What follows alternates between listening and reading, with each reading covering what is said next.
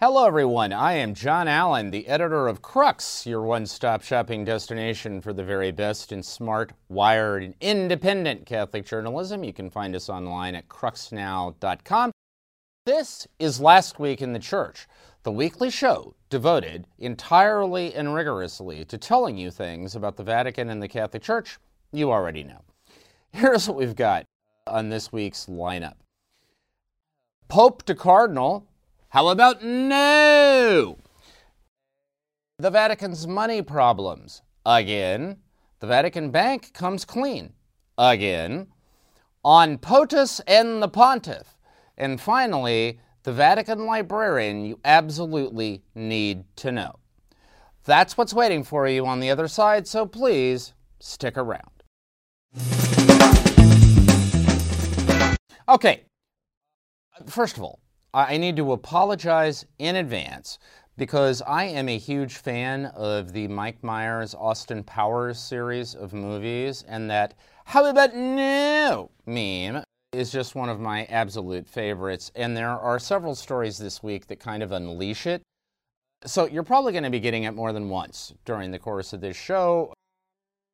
If that is annoying or grating, I apologize. But we begin with the, the Pope's biggest no lately, anyway, directed to, in this case, Cardinal Reinhard Marx of Munich in Germany.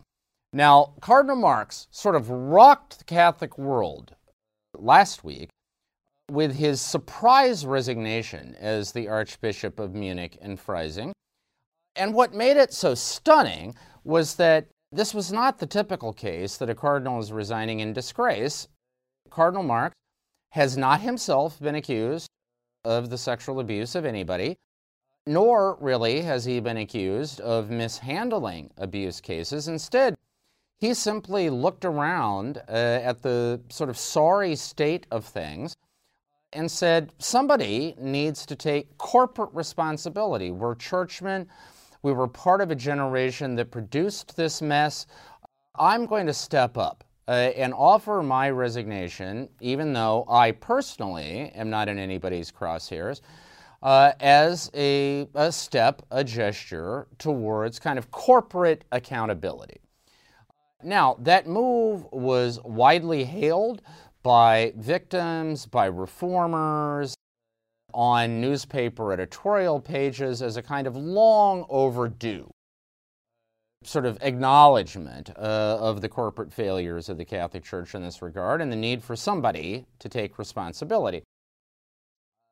That resignation, however, uh, this is the thing about the Catholic system uh, bishops don't get to resign of their own accord. Uh, it's not like they can just quit. All a bishop can do is submit his resignation to the Pope, and then it is up to the Pope whether to accept it or not. Uh, now, uh, in this case, uh, the answer that came back from Pope Francis in a poignant, heartfelt, personally written letter uh, in Spanish uh, essentially was no. Pope Francis praised Cardinal Marx for the dignity with which he's conducted himself.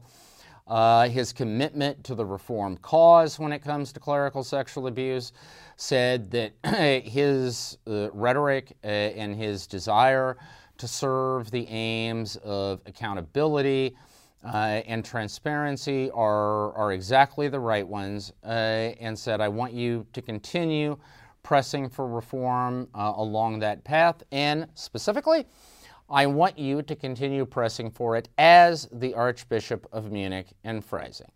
Uh, in other words, despite basically a week of tumult and ferment and speculation about what all this may mean, at the end, uh, we're basically back where we started. Uh, Reinhard Marx, at the age of 67, is still the Archbishop of Munich and Freising, will be for the foreseeable future.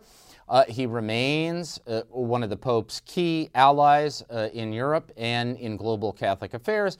No indication that that is going to change. If anything, this episode has probably boosted his stock with the Pope that he serves. Now, is any of this truly surprising? At one level, probably not. Uh, frankly, a lot of bishops off the record will tell you they found the whole thing a little weird. Uh, I mean, a bishop is supposed to be the father to his diocese. You don't walk away from fatherhood just to make a point. Uh, and so that struck them uh, as a little bit just, you know, hinky from the very beginning. Uh, in addition to that, uh, I, I, you know, the, there was no indication here uh, that Pope Francis was unhappy with Marx. On the contrary, every indication that he was quite satisfied with Marx's performance. The only reason that I thought that this might not play out exactly this way uh, is because uh, there is a danger, of course, that some people are going to think this whole thing was a publicity stunt from the very beginning. Marx turns in his resignation, there's a deal with the Pope, the Pope says no. Uh, Marx and the Pope look good, uh, but nobody takes a hit. All right, so, you know, if you're a cynic, uh, there might be that temptation. Uh, I actually thought perhaps another scenario would be that Pope Francis would accept Cardinal Marx's resignation from Munich, uh, but in short order give him some important Vatican gig, like perhaps naming him as the new prefect of the Congregation for Bishops uh, here in the Vatican. But the thing is, these are not mutually exclusive scenarios. Uh, again, Cardinal Marx is only 67. Uh, it may well be uh, that Munich and Freising uh, is not the last chapter in his story. Finally, we should remember there is another shoe waiting to drop. The Vatican is currently investigating the Archdiocese of Cologne in Germany because a report there, commissioned by the Archdiocese, documented the scope uh, of clerical abuse and also the apparent mishandling of a number of cases. A similar report about Munich uh, is due to be released this fall. Uh, now, it may well be that that report will contain negative information uh, about the handling of abuse cases uh, in the Archdiocese on Cardinal Marx's watch. If that's the case, uh, we may be revisiting his future. Uh, but for right now, uh, he remains fully in charge. And this, and therefore, this story goes down as one of the more interesting non resignations in recent Catholic history.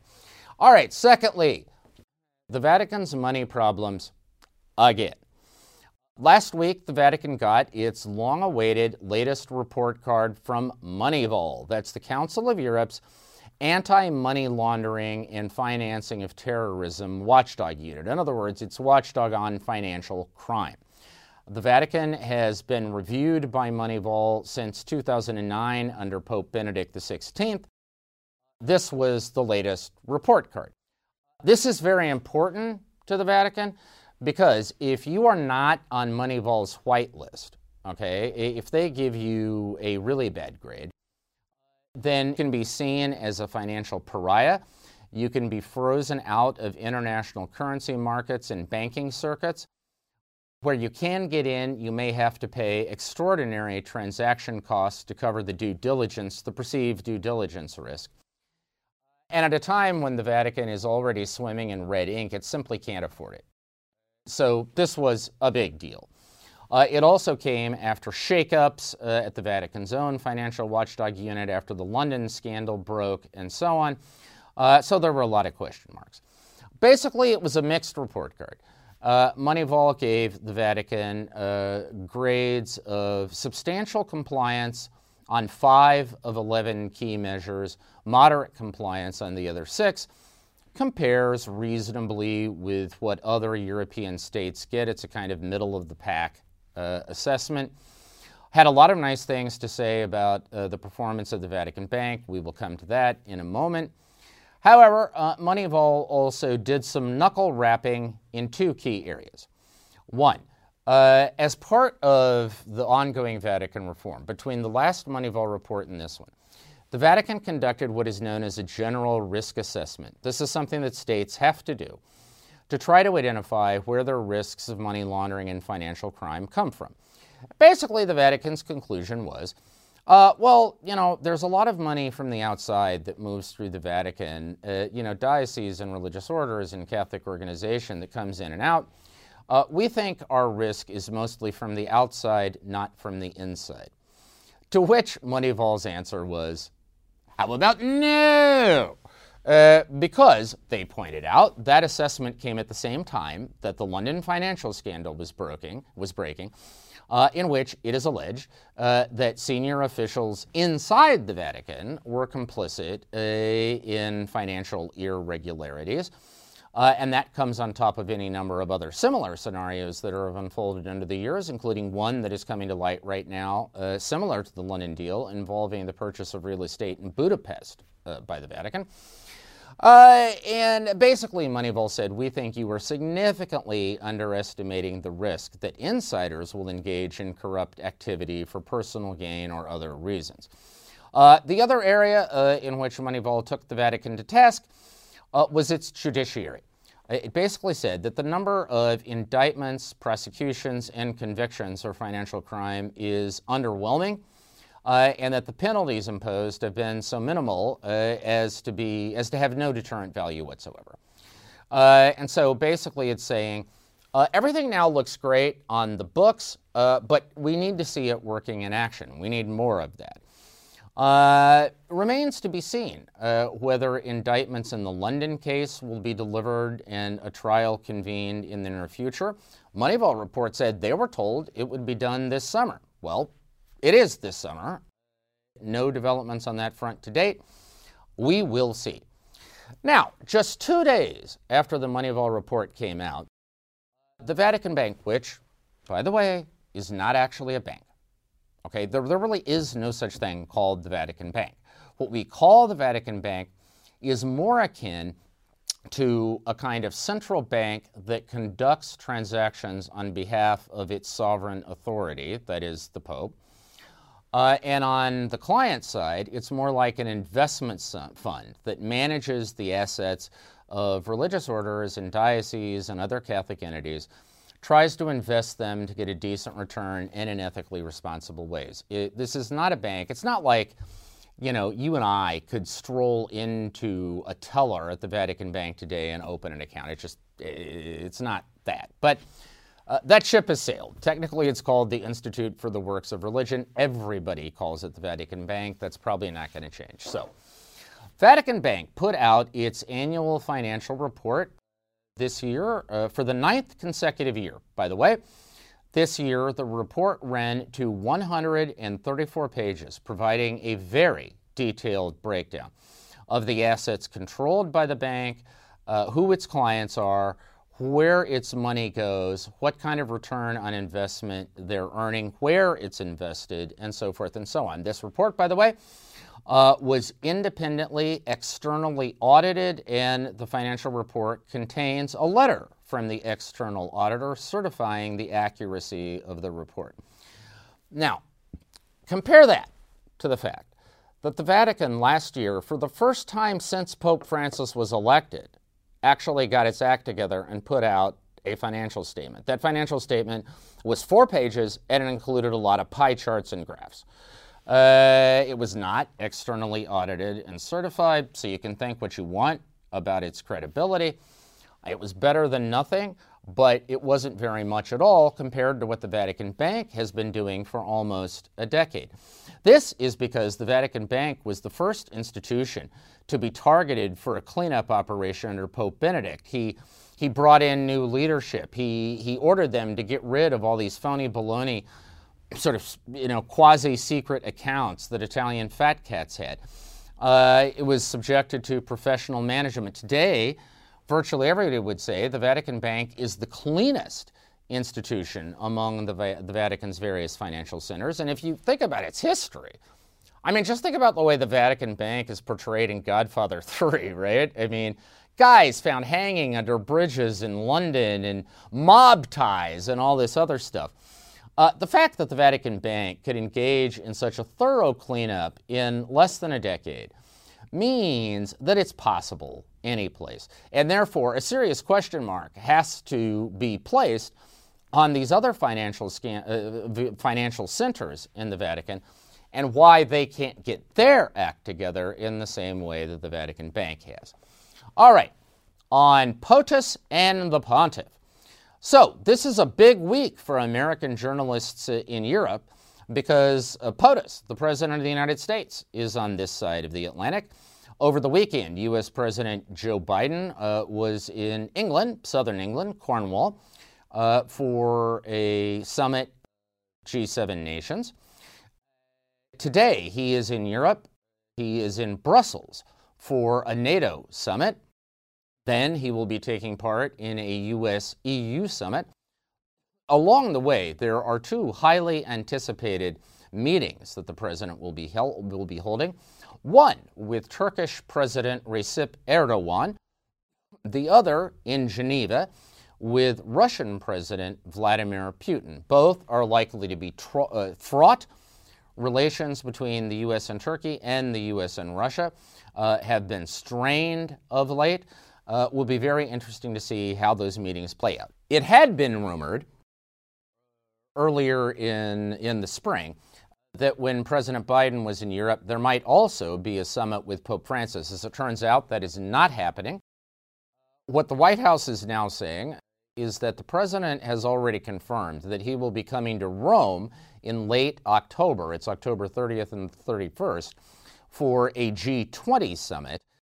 And it is widely assumed, though not yet officially confirmed, that the president and the Pope uh, will meet then. Now, one thing that will be interesting to follow between now and then is whether by the time President Biden gets here, there will be a new ambassador to the Vatican to greet him and to organize uh, his, his meeting with uh, Pope Francis. To date, President Biden has not even named his designee as ambassador to the Vatican. And although that's not unprecedented, things have stretched into June before with incoming administrations.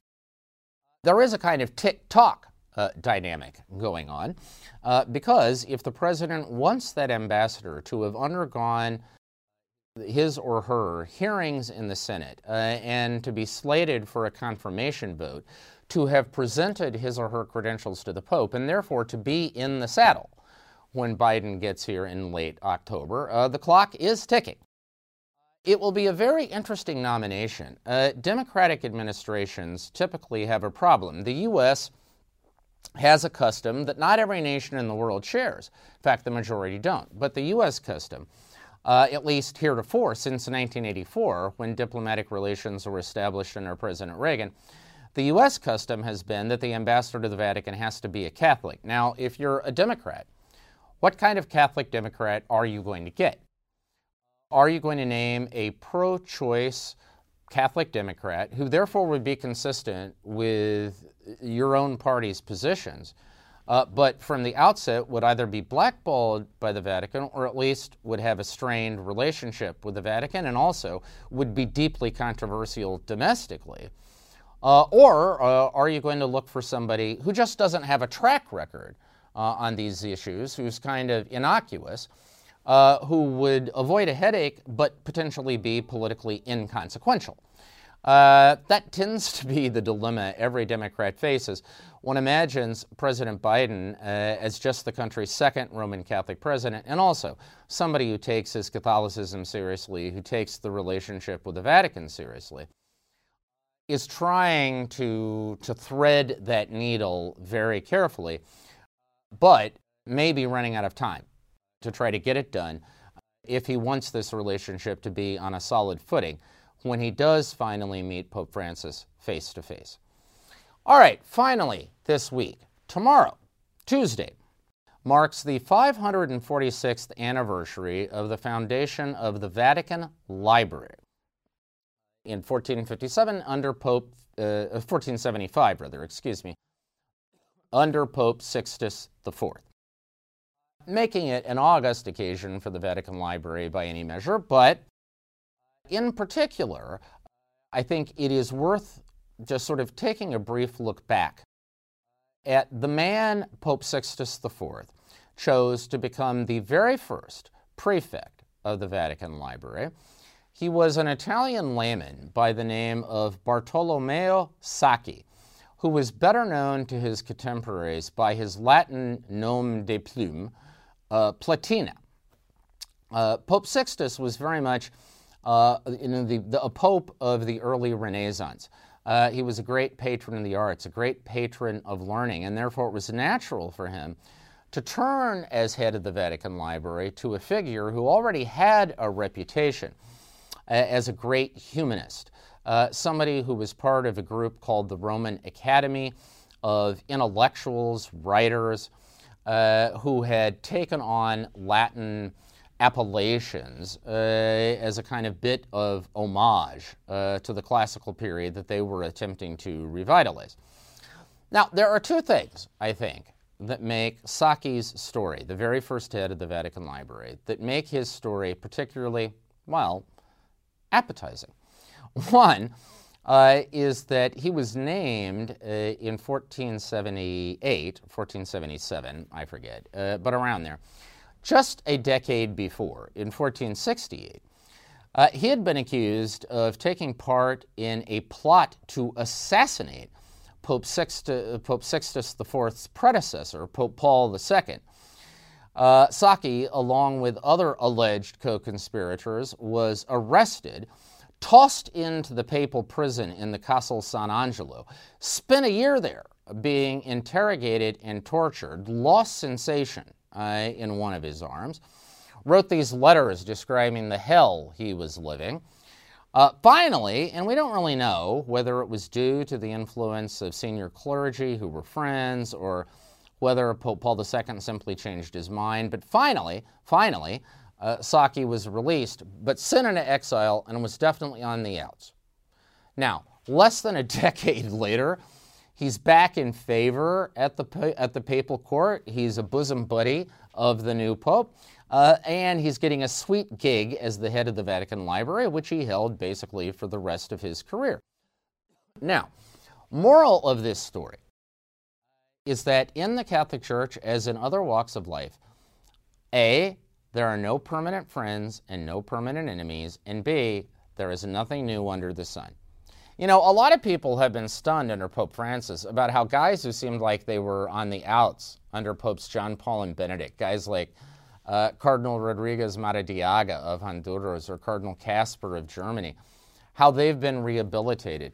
Well, if you think what happened to them uh, is dramatic, I mean, think about a guy who was actually accused of wanting to kill a pope, thrown into a papal jail, and tortured by papal officials.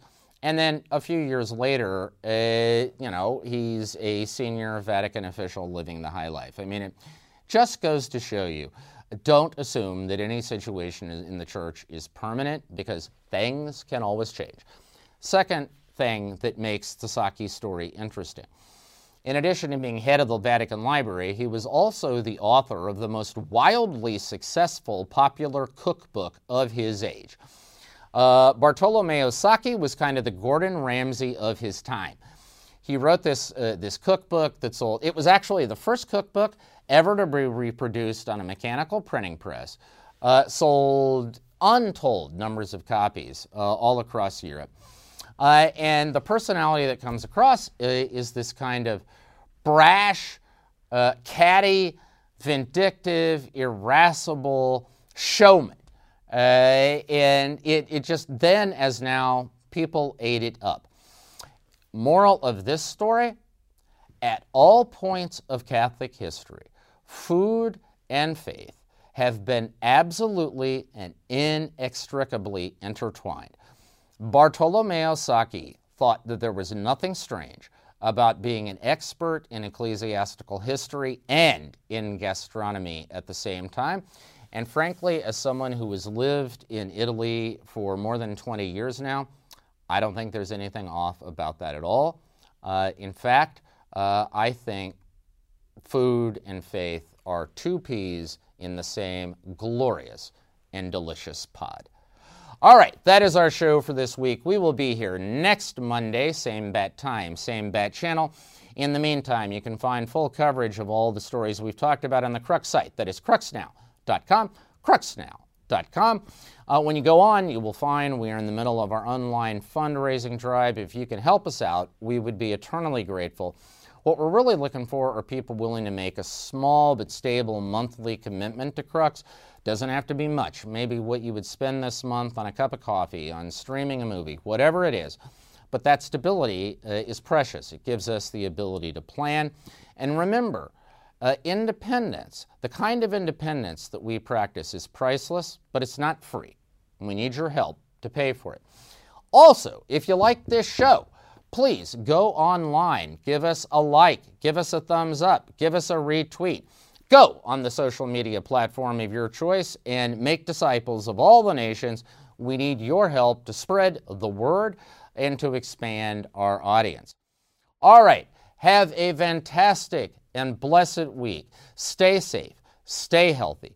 We will see each other next Monday. We will talk to you soon.